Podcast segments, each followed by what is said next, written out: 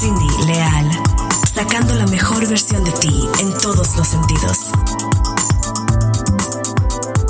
Hola, ¿cómo están amigos? Buenos días, buenas tardes, buenas noches. Espero que la estén pasando genial donde quiera que nos estén viendo. Y bienvenidos a un capítulo más de Cuéntamelo todo con Cindy Leal. Pues fíjense que hoy estoy como siempre, como todos los días de los podcasts, feliz porque tengo una amiguita muy querida de, mi, de mi alma, Mara Madero. Este, que aparte de ser pues mi invitada de honor, eh, realmente es una amiga quien de verdad la quiero desde que te, desde que te vi, Marita, desde que te conocí, te, tengo un aprecio muy bonito. Aunque me dices tía y mamá y no sé qué, hermana mayor. cosas, hermana mayor, que podría ser la menor, pero siempre te digo lo mismo, pero este, bienvenida, muchas gracias, Marita, por estar aquí conmigo. Y la verdad es que ya tenía muchas ganas de platicar contigo porque quiero que nos cuentes todo de tu proceso. Eres la esposa de, bueno, vamos a empezar, la esposa del Chaca Rodríguez. Así es.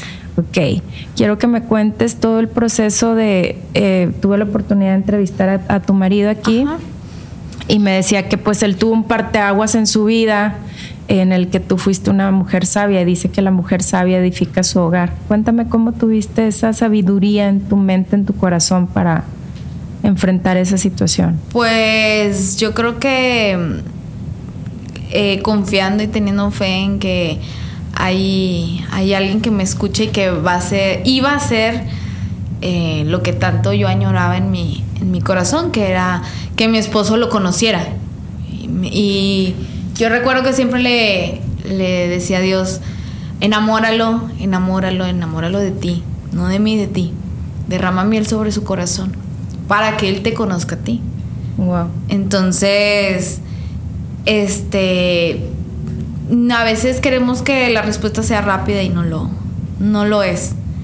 Y él lo hizo en el momento justo. ¿Cuántos años pasaron de que tú estabas así en...? Pues mira, yo lo... Él fue mi primer novio y el único. Entonces, este, pues en mi casa somos cinco hijos y cuatro somos mujeres y uno es hombre. Entonces, eh, en ese momento que él llega a casa de mis papás como novio mío, pues este, yo nunca había presentado ningún muchacho en casa ni nada de eso. Y mis hermanas, la que es antes que yo ya y así. Entonces, pues claro que era el borreguito negro porque pues aparte él no, no conocía de Dios y luego mi mamá siempre lo invitaba y pues no quería ir, ir nunca y luego el otro novio de mi hermana sí iba a la iglesia y ahí pues empieza como las comparaciones. Ya. Entonces, más súmale que te digo, yo era inexperta en el amor y, y pues cuando creo que es el primer amor, me imagino, que tienes a abrir las puertas de tu corazón completamente. Claro. Entonces, yo no veía nada mal. Todo estaba perfecto. Todo estaba bien. Teníamos 16 y luego voy a la universidad y luego a los 19 pues ya tuvimos a Maite. Bueno, nos embarazamos. A mi nuera. Sí. pero yo le dije a mi mamá cuando ya teníamos seis, seis meses de embarazo, o sea, ya estaba algo avanzado el embarazo. No se había dado cuenta tu mamá. no, solamente como que me veía más embarnecida hasta que yo ya creo que ya no pudo ella decir, ay, ya no te hagas tonta. ok. Entonces, aún así yo, yo sentía que era tanto mi amor hacia él que lo seguía justificando. Y seguía diciendo, no, es que es... Y todavía no ponía tanto la mirada en Dios. Y aunque yo conocía que había un Dios que me iba a ayudar, pues nunca era tanto mi amor que te, que te cegaba, ¿no? Entonces, este, hasta que ya creo que cuando me incomodo totalmente es cuando salgo que hacen mis papás y, y veo que ya no hay mamá, papá, hermanos. Ya no te sentías cobijada con tus papás. Exacto. Entonces. Te vas a vivir con él y todo, pero yo quiero. Porque y llega ese momento en que ya no tengo quién Ándale, pero yo te quiero hacer esta pregunta porque eh, a título personal, y para todas las mujeres que represento, con cómo lograbas, o sea, porque pues yo, por ejemplo, en mi caso de repente pues, se me sube la bilirrubina, me enojo y demás y no tengo la sabiduría de decir, ay, oye, esto no me parece, pues a ver, lo, digo histérica, ¿no? pero pues entiendo que tú llevas un proceso de decir, oye, este, con una paz, con una sabiduría. Ay, amiga, pues es que no, no, no tantas veces fue así. O, sea, había de todo. Sí, sí, había de todo. Yo muchas veces, pues le cerraba la puerta, iba y lo buscaba, lo dejaba en vergüenza, gritaba, o sea. O sea, la reacción normal de sí, una mujer. claramente que una pelea es de dos. Yo nunca voy a decir tampoco que no, yo era santa. Pues no. Eh, no puedo justificar lo que él hacía porque creo que ya era muy fuera de contexto, pero eh, sí yo tenía una reacción. Ok. Eh, en cuanto te digo, esta parte de que- Pero nunca dejaste de orar, No, de no. pedir por él. Creo que cuando ya mis reacciones empezaron a cambiar fue cuando empecé a dejárselo en las manos de Dios. Que ya, te cansaste y Ya dijiste me ya. cansé. Ok. Que fue cuando ya me quedé como más sola, cuando vi que ya no había mamá, papá, ya no podía regresar a, mi- a casa de mis papás, ya estaba en una ciudad donde no... Conocías a nadie. Sí, y empiezas a madurar, Empiezas a, a ver que es un de- desgaste emocional tuyo. Sí, te diagnostican en ese proceso. El- un linfoma no Hodgkin etapa 4. Wow. Eh, a ver, explícanos en español qué es eso. Eh, es un tipo de cáncer que son varios ganglios cancerígenos. El, el principal estaba en la médula. Etapa 4. Ajá, que era es la más preleucemia. Es la más este Sí. Complicada, ¿no? Y ya tenía la médula también infiltrada. Entonces me pero de la nada, o sea, tú sintiéndote No. bien, de repente Yo tenía a Mateo, mi segundo hijo, de seis meses. Y en un mayo me lo detectan, mayo de te 2014. empezaste a sentir mal. Yo ya, me- yo ya tenía un proceso de que me sentía mal y, ay, me duele la espalda, ay, me esto, y me sentía muy débil. Y luego en, un, en el último juego del, del torneo yo ya sentía como un hormigo en mis piernas. Y me hicieron una resonancia y salió mal. Entonces fue cuando me dijeron, no, vete a Monterrey y, y hazte el estudio que tienes que hacer. Y ahí es donde me operan, me abren, me sacan. Van y lo, te extirpan el sí, tumor. checan Era el un cultivo, tumor. sí. Pero el tipo de cáncer también había otros ganglios cancerígenos atrás de los intestinos, en la garganta, en la O axila, sea, ya en las tenías ingles. metástasis. Tenía varios ganglios, sí. Wow. Y luego Y ya después empieza un procedimiento, pues, de las radioterapias. En ese momento, pues... y tú estabas en todo este proceso, nunca perdiste la fe, amiga. No, claro que no, porque a esto voy, que eh, yo, yo y Luis, pues siempre hemos tratado de sobrellevar la situación. Eh, aún así, él, checo derecho, él es el amor de mi vida y siempre ha sido mi, mi talón de Aquiles. Entonces, aún así que estaba enferma, él respondió como, como un buen hombre. Él todavía no conocía de Dios y no teníamos un seguro de gastos médicos, buscó la manera de solventar la situación. Mis papás tampoco tienen una solvencia económica que puedan hacer Frente a esa situación. Exactamente. Que es carísimo. ¿no? Exactamente. Entonces, yo creo que se portó como un hombre hecho y derecho a Wow. nuestros 23 años. Wow, tenías 23 Sí. años. Entonces, ok, te operan, pero siguen ahí los ganglios, los Sí, demás. yo dejé de caminar. He visto un video que me impresiona mucho, este, de cómo vuelves, o sea, cómo aprendes a caminar de nueva cuenta. Sí. Estás incluso sin cabello en ese Sí. video. Eh, en ese video ya es cuando empiezo a dar mis pasitos, porque literalmente Luis me sacó del hospital y yo nada más podía mover como que el pie, como el talón, Ya. Y alzar como unos dos centímetros de la cama al, al, al pie, o sea, subirlo un poquito. Entonces me, me saca y yo tenía pañal y, y recuerdo que su hermano fue por nosotros esa vez, íbamos en la camioneta y luego me, me le digo, Luis, y sentí caliente el área del pañal, o sea, me había hecho pipí. Porque duré muchos días con sonda. Entonces Ya no tenías este el control de no, esfínter. yo ya no tenía el control. Era muy difícil. Porque aparte, pues me daba pena y. Y tan joven. Ajá, y Con pues tus con otro, niños. be- ajá, con otro bebé que era Mateo y Maite estaba chiquita, tenía cuatro años. Entonces sí era como una- un shock. También me acuerdo esa vez que, perdón, llega Maite a verme y como que, que- o sea, ¿por ¿Qué te pasó, mamá? Porque no te estás levantando. Entonces, mi mamá esa vez que yo llego a, a casa de mis papás, me deja Luis como en la sala de mis papás y él va, sale, no me recuerdo a qué. Y mi mamá sube con los niños y yo estoy en la sala de mi mamá, pero recuerdo que fum, como que me voy resbalando. Te caíste. Me, me caí, o sea, me dejé caer al, al piso porque no tenía fuerza con mi tronco.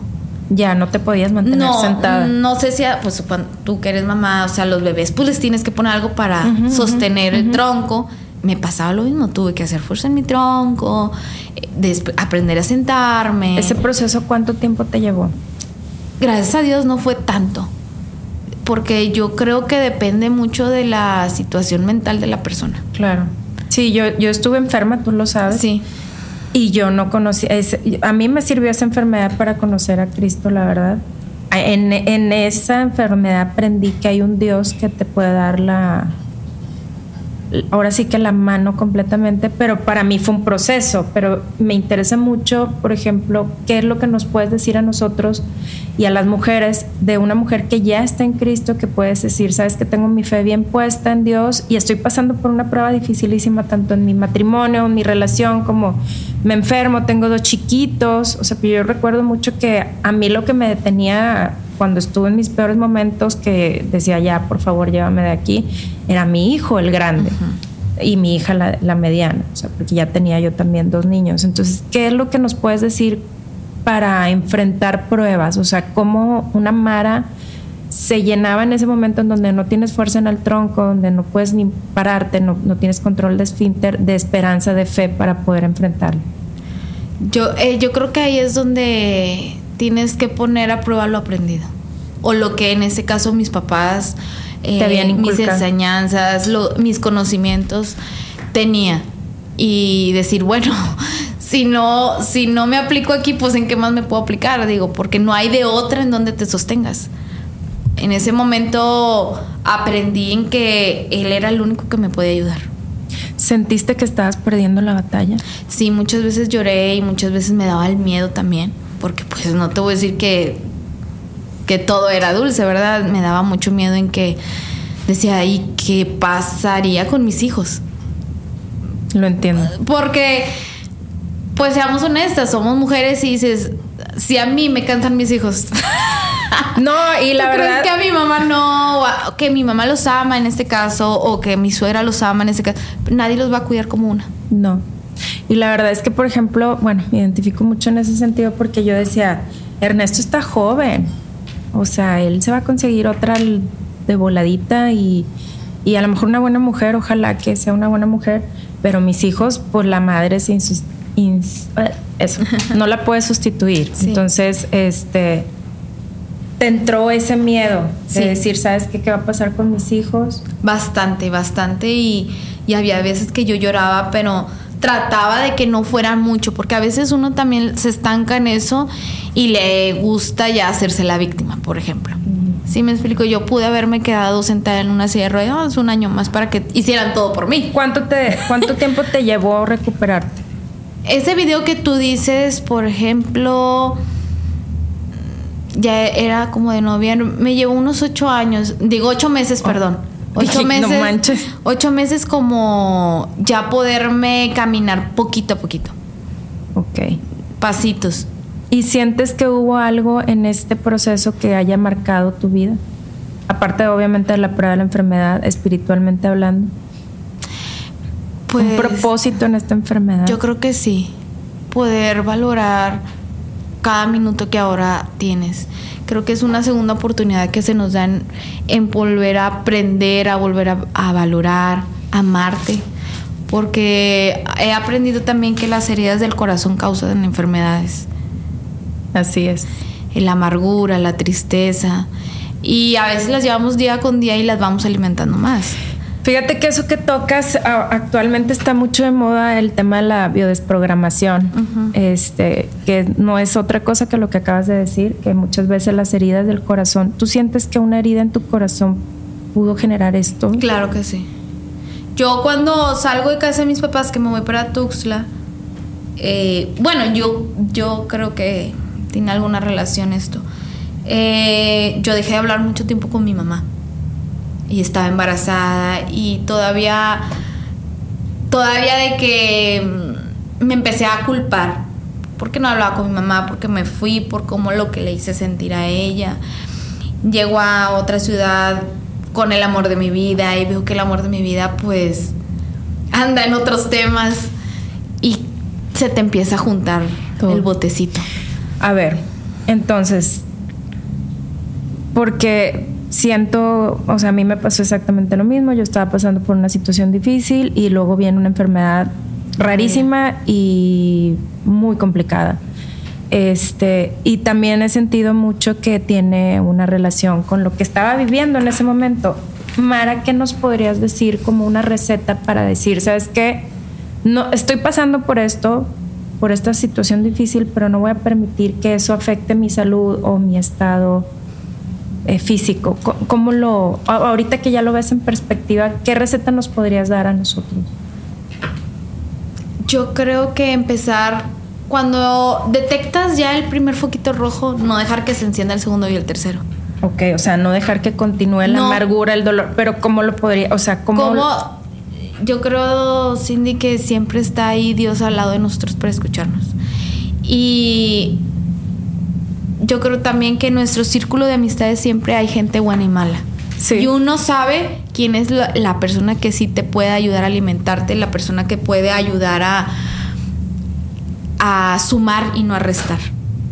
Eso es importante, porque aunque está Dios y todo, necesitamos a veces un empujoncito o necesitamos a alguien que nos diga, órale, o sea, ya no estés llorando, sigue, avanza, ya olvida, ya perdona, ya ese coaching que a veces hay gente que no sabe escuchar a Dios, por ejemplo, y es difícil. Incluso, por ejemplo, gente que tienes en tu círculo que dices, oye, son creyentes o esto, pero no necesariamente tienen que ser No. las mejores o las más buenas compañías, ¿no?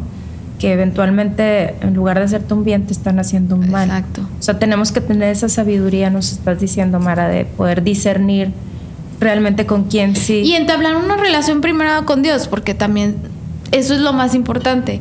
Te digo, empezar a ver el foquito rojo de que, a ver, no está bien.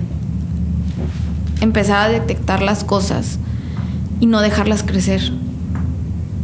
Ok, esa sería tu biodesprogramación. Sí. para las enfermedades. Y una vez que pasas todo este proceso, Mara, ¿qué es lo que puedes decirle a todas las mujeres que están enfrentando un cáncer este, o algún tipo de enfermedad o algún tipo de duelo o algún divorcio, etcétera? ¿Qué es lo que nos, nos puedes decir? Que yo creo que la mujer tenemos que. Tenemos un sexto sentido. Todas ya lo sabemos, pero a veces lo desarrollamos a nuestra conveniencia o a nuestra- nuestra manipulación. Entonces, tendremos, así como somos inteligentes para unas cosas, tenemos que ser inteligentes para otras. Y hacernos de valor, sabias, y lo que queremos dejarlo a nuestras generaciones. Yo no quiero que mis hijas aguanten a lo mejor lo que yo pude haber aguantado. Pero si no lo hubieras hecho, no tendrías lo que Claro, tienes hoy. claro. Pero yo creo que no era tampoco necesario. Yo hace poco le decía a Luis, es que me da ese sentimiento de que, ay, yo hubiera querido que alguien fuera a pedirme a mi casa para casarme. Esa, esa cosa que ves en otras personas y que dices, ay, qué bonito. Claro que me hubiera gustado. Y él me dice, tú desobedeciste a. Pues, yo sabía que no me tenía que estar con un inconverso. Pero gracias a Dios porque ahora en mi, mi situación es diferente. Pero no hubiera sido diferente también, creo, Cindy, si yo no hubiera puesto de mi parte. Claro, Si él no hubiera visto un Dios maravilloso que En yo ti. le estaba, ajá, en, En mí, ti. que yo le estaba enseñando, pues Y jamás. misericordia, ¿no? Totalmente. Exacto, o sea, jamás hubiera pasado. Wow. Por eso te digo, eh, ahí es donde uno tiene que aplicar la sabiduría. Mara, me quedo con que realmente, o sea, lo que le tienes que decir a las mujeres es, sé sabia, mantén tus pies bien postrados en la roca que es Dios y tener una relación con Él para que puedas enfrentar cualquier tipo de, de prueba. que Cerrar los oídos a lo que no nos sirve. A veces somos, las mujeres a veces nos damos golpes entre nosotras mismas horribles. Sí, somos las peores enemigas, ¿no? Sí, Entre mujeres. Entonces, yo creo que y somos muy envidiosas y somos muy manipuladoras. Hirientes. Ajá, entonces ese es también parte de, de la mujer. Digo, no puedo decir que el hombre es el único malo en ser vivo en este mundo, porque no, también nosotras. este, nos fallamos mucho. Y yo creo que si no nos falláramos tanto, no hubiera hombres tan irrespetuosos a las mujeres. Porque es un- una provocación directa desde la... Sí, porque cuántas mujeres no saben que el tipo está casado y como quiera estás ahí. Exactamente. Entonces a lo que voy es que si la mujer fuera más inteligente y si aplicara esas, esas bases, esos conocimientos que los aplicamos para otras cosas que a veces no ayudan, creo que fuera Y, y amor propio, de- ¿no? Porque Exacto. realmente vemos a las muchachitas que ahorita se anda mucho de moda el sugar daddy y ese tipo de cosas. y me ha tocado, desgraciadamente, la vez pasada me estaba tocando, estaba yo en un lugar y estaban platicando unas chavas y no, es que me compró el celular. Y dices, ¿cómo pierdes tu dignidad tan fácilmente por algo material? Y lo sientes o sea, ¿en qué momento se transgiversó la mente humana para llegar a ese punto donde dices, y lo tengo que presumir porque es un Ah, sí, logro? no, no vivo, sí. Es- sí me explico. Entonces, lo que acabas de decir para mí, creo que ojalá y que todas las mujeres se queden con ese tema de, de decir, sabes que tengo ma- un poquito más de amor propio en, pro- o sea, en mí misma, este, tener mis pies bien sentados. Y, y- y, pues tratar de ser una buena amiga, es- cierto, muchas veces nos falta. Y si no puedes ser una buena amiga, pues simplemente mejor No digas nada. Dice mi esposo que si no tiene nada que bueno que decir, mejor no diga. Mejor no digas nada. Y, y yo ayer platicaba con una amiga y ella pues pasó una situación difícil en su, en su matrimonio. Ella lo intentó muchas veces y me decía, ahora está con una nueva pareja y me decía, hay cosas que el dinero no puede comprar. Las ahora más me importantes. Me faltarán otras cosas. Tal vez antes tenía para irme a comprar ropa y, y cosas. Pero ahora tengo a alguien que, que quiere que esté con él. Que me Ah, respeta. Que me respeta, que me ama, que me cuida. Entonces, le decía también a Luis hace semanas, últimamente la gente si no tiene algo material, una bolsa o un coche o cualquier cosa que le vea ahora a las influencers, sienten que son poca cosa. Es cierto. Ahora, ¿qué es un influencer? Es una persona que pues influencia en tu vida, ¿no? Que Y desde niña, ¿no? Yo lo veo con mis hijas que ¿Y qué están- te está diciendo esa, esa persona? Yo no tengo nada de malo con las marcas, no tengo nada de malo con los bolsos caros, con la ropa cara. Claro que no. Pero eso no es lo que te da la felicidad. ni lo que te hace. Claro. Lo que te hace yo creo que es tu esencia es lo que Dios ha hecho en tu vida, lo que tú permites que Dios haga, porque a veces no lo permitimos. Si en ese momento del cáncer a mí me hubiera gustado serme la víctima y la triste y todavía le sumo de que mi esposa y todavía le sumo que mis papás, pues no, yo creo que ya no estaría aquí sentada. Pues no. ¿Y quién, quién me hubiera sacado el hoyo? Nadie más que yo. Entonces, creo que es importante empezar a cambiar nuestras ideas. Desde nuestra propia, o sea, persona, ¿no? Sí. Amiga, tengo una sección que se llama Las cinco rapiditas con Cindy Leal. Ok. Cuéntamelo todo. Te puedo hacer cinco preguntas Sí. rapidísimas. Cuéntame lo que se te venga a, a- a tu mente. Si quieres contestarme, si no, no pasa Ok. nada. En este proceso, ¿cuál fue tu peor momento en el miedo a la muerte? ¿O Ay. nunca sentiste miedo a la muerte? No, sí se siente bastante. Yo creo que en la primer quimioterapia de que te platican que es una quimioterapia y cómo va a ser y que luego te da asco y esas cosas y dices no y luego la reacción de cómo te sientes. Ahí sí me dio mucho miedo porque es algo nuevo que sientes en tu cuerpo. Pero decías, ya, o sea, bye, voy a colgar los tenis. Sí, sí, por, y luego aparte ves a la gente que también está enferma de tu alrededor. Yo tenía en ese momento un amigo que, un amigo de, mi hermana que se llama Sagrario. Él se llamaba Capi Vargas y el muchacho, justo cuando yo vengo a Monterrey a hacerme los, los estudios, me dice mi hermana, oye Capi, tiene leucemia. Y yo traía unas guanábanas para él. Como allá se dan mucho las guanábanas, estaba muy malito. Y él, yo creo que yo iba como en mi cuarta quimio y él ya no aguantó y Se fue. se fue. Entonces, claro que también te entra el miedo de que, ¡ay! Pero tu miedo, porque hace ratito lo platicamos, ¿era a la muerte como tal o era a dejar a tus hijos? A dejar a mis hijos. No el proceso de... No, era el que yo ya no voy a estar, ¿qué va a pasar? Ok. Amiga, ¿cómo llevas a tus hijos en un caminar con Cristo ¿Y qué diferencia has visto que tienes? Porque dices que vienes de una cuna cristiana de toda la vida. ¿Qué diferencia haces tú con tus hijos y los llevas en, so- en una cultura a ellos? Yo creo que el mejor ejemplo es el mío. O bueno, el que El que uno. te vean. Ajá, el que uno me vea, sí. El que como papás nos vean, el.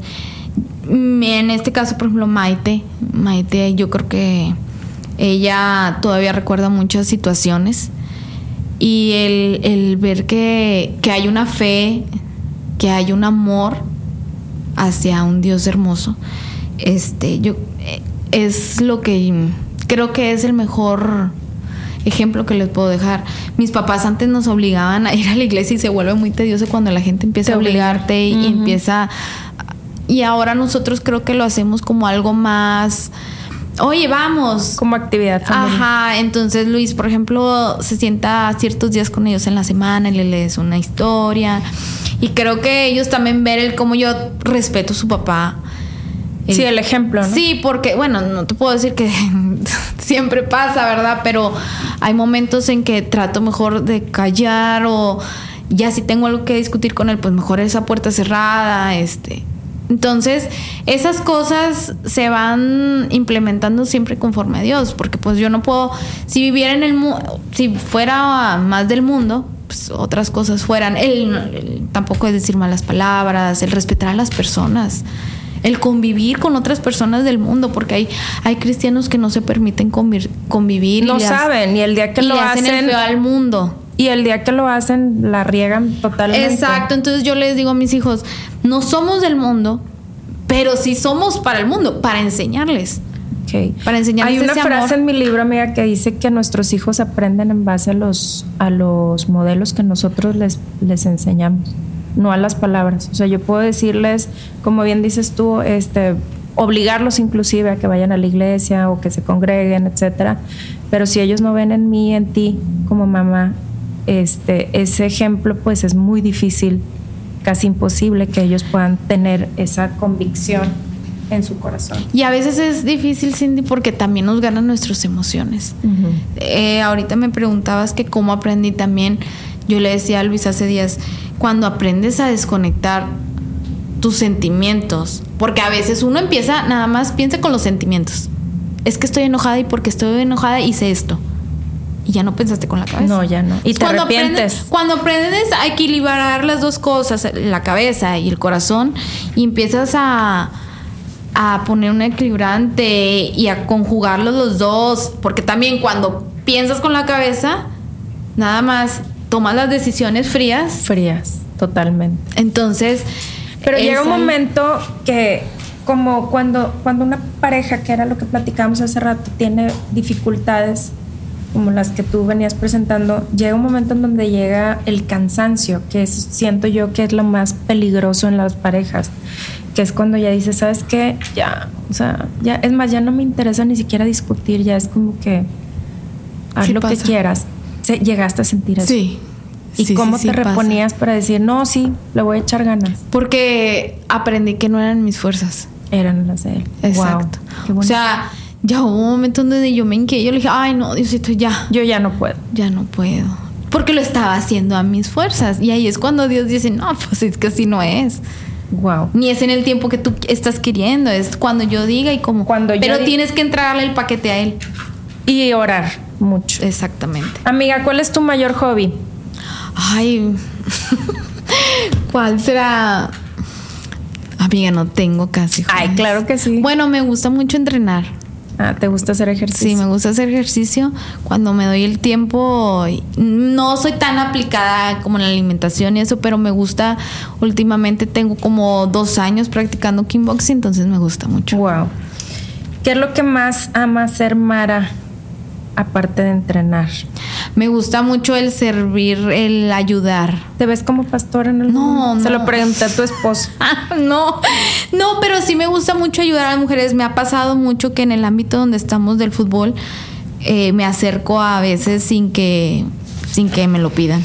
Y a veces también es como que algo penoso, pero sé que Dios me lo está poniendo en mi corazón. Y cuando sientes el llamado de Dios, tienes O- la certeza de que vas que voy por respaldada. él. O no es nada más en el ámbito del fútbol, me ha pasado con varias mujeres y hace poco teníamos una célula de mujeres y me gustaba mucho eso. Invítame. Gracias, sí te voy a invitar, pero cuando la tengo otra vez, amiga, porque después, ¿qué, qué pasa ahí? Eh, la gente empieza a depender de ti y no empieza a depender de Dios, que eso es lo que uno busca, enseñarles a depender de un Dios. O, por ejemplo, yo estaba en células de mujeres y, y llegas y es la chorcha y platicas y ya contaste todo lo que hiciste la semana y dejas 15 minutos para hablar de lo que realmente ibas a, a platicar, a recibir, ¿no? Entonces se pierde un poquito ahí que el no está mal la convivencia, pero se pierde el enfoque. El enfoque. Entonces, me, eso es. Me tiro la toalla cuando ya veo que la, la ayuda ya no es ayuda, ya es carga. Porque me desespero muy fácil, eso sí. Ok, amiga, ¿cuál es el anhelo no concebido de Mara? Eres arquitecta, ¿verdad? Soy arquitecta, pero nunca he ejercido. ¿Y qué anhelo tienes? Que todavía digas, Y- este anhelo lo voy a cumplir. Bueno, a mí sí me gustaría trabajar como en algo importante. ok. Eh, ¿Cómo en yo le he dicho mucho a mi esposo que a mí me gustaría algo donde yo pudiera beneficiar a las otras personas. ¿Dentro de qué? ¿Tu carrera o...? Dentro, de mi carrera siento que le perdí mucho el sabor. Ok. Pero hace poco Porque estaba yo te conocí todo el tiempo estabas yendo a la escuela, A la a la escuela. escuela, a la escuela. O sea, realmente lo terminaste por, por decir, terminar. Check. Ok. Sí. Pero a mí me gustaría, últimamente estoy pensando en ciencias políticas o en leyes. Ah, yo soy abogada. Me gustaría algo así. ¿Para qué? Cuéntame. Por ejemplo, me, me entristece mucho esa parte de niños que son maltratados. Esas, esa parte de abuso de, de personas que abusan de las mismas personas, o sea, por falta de, de madurez, por falta social. Que hay gente que abusa mucho de la gente que no tiene, pues económicamente, presupuestos. Entonces, eso me, me causa una injusticia en mí. Yo creo que tengo una herida mal, o sea, no curada al 100, que es la injusticia. Me molesta mucho. Y no solamente en ese ámbito, amiga. No. Realmente a lo mejor no lo vemos con tanta claridad, pero en los ámbitos con mayor poder adquisitivo, este se viven las mismas injusticias, sin embargo, se viven en silencio. Sí. Porque pues no puedes decir ante la sociedad que estás viviendo una crisis en tu matrimonio o algún tipo de abuso, llámese de cualquier tipo. Entonces, qué bueno, qué padre. Ojalá Sí. que te veo en una asociación más que otra cosa, más que abogada, te veo en una asociación en donde puedas ayudar a mujeres, a niños y que eh, eres una gran mujer. Muchas gracias por haber estado conmigo. No, te admiro ti, muchísimo. amiga. Ojalá que, este, ¿dónde te podemos encontrar? Eh, Pues no, no estamos activos ahorita en el servicio. Vamos a ver dónde Dios nos acomoda. ok. Hace poquito estábamos viendo si, si nos daba, pues Dios nos ponía en unas, precisamente en Una las, asocia- situa- en las situaciones de las escuelas. Queríamos como ir a implementar algún plan para, para enfocar ahora pues, a nuestros adolescentes, niños. Y es que sabes que una semillita, este, por más pequeñita que sea, deja mucho fruto. Yo tengo apenas un par de meses que empecé en un programa que me, invitaron a dar clases de valores todos los martes en escuelas públicas. Y la verdad es que al principio dije, ok, pero para mí se ha convertido en, en mi martes especial porque me lleno, más de lo que yo les doy a ellos, es lo que ellos me dan a mí. Me lleno mucho de energía, entonces sé que, que tú con esa visión que has tenido puedes hacer grandes cambios en, en niños. Sí, y ahorita que dices de la semillita, te digo, mis papás nos obligaban como ir los domingos a la iglesia. Entonces yo era una niña de 8 o 10 años, pero a mí me encantaba después cuando llegaba a la iglesia porque de ahí me iba a casa de la hermana. Y luego de la hermana ya decía mi papá, puedes pasar por mí en la tarde, pero era por lo que yo sentía en casa de la hermana. Por esa, ese, ese arropo que te llevaban y que te daban de comer y que, ay, vamos a jugar. Porque en mi casa éramos muchos hijos, mis papás ya eran un poquito grandes de edad, de edad, perdón. Que te estoy hablando que yo tengo una hermana de 45 años. Bien joven. Entonces mis papás ya eran un poquito más maduros, entonces pues era como que, ah, O sea, ya, tú fuiste el pilón. Yo hice agrarios, sí. Las dos chiquitas. Y sí. tú sentías esa necesidad de arropar, de Sí, arropar. de que, ay, y entonces nos decía, nos decía la hermana de la que nos cuidaba y la des- y dice que, sí, nosotros vamos. Ya se le ayudábamos a limpiar la casa. Pero nos gustaba mucho cómo, cómo sentíamos ese el abrigo. ambiente. Ajá. Wow, qué bonito. Y yo creo que eso también nos, nos impulsaba mucho a, a que nos enseñaron cosas buenas. Claro. Y, y, por ejemplo, con tus hijos eh, me comentabas que lo haces de manera más didáctica, más opcional, Sí. optativa. ¿No has visto resistencia alguna en ello? No, porque ahora cuando vamos a la iglesia es cuando también su papá puede un poquito más. En la semana tenemos algo complicada y ya el domingo si está papi ya podemos ir y vamos a ir de comer y que esto y que lo otro. Hace poquito llevamos a un amiguito de, de Mateo, este, porque él dice que nunca había ido a una iglesia. Entonces le dijimos, bueno, te vas a quedar a dormir en la casa, pero vamos a ir a la iglesia. Y dijo, bueno, y ayer le dijo, oye Mateo, ¿y cómo vas en la iglesia? O sea, sigue yendo. No, el niño ya no fue, pero ha querido volver a ir. Chiquito. Solamente que no hemos coincidido otra vez. Pero esas son, te digo, esas son las semillitas. Sí, exactamente. Sí, que ya dejaste ahí una semillita Sí. de amor que puede dar fruto. Exacto. Mara, muchas gracias. No, amiga, gracias por haber estado conmigo. Te quiero un montón. No, hombre, yo Y espero verte muy pronto. No, Aquí gracias, o en la célula o donde sea. Ya sabes, cuenta Muchísimas conmigo para lo que quieras. gracias. Gracias, la pasamos increíble. Espero que lo hayan disfrutado y nos vemos en el siguiente capítulo de Cuéntamelo todo con Cindy Leal. Bendiciones a todos.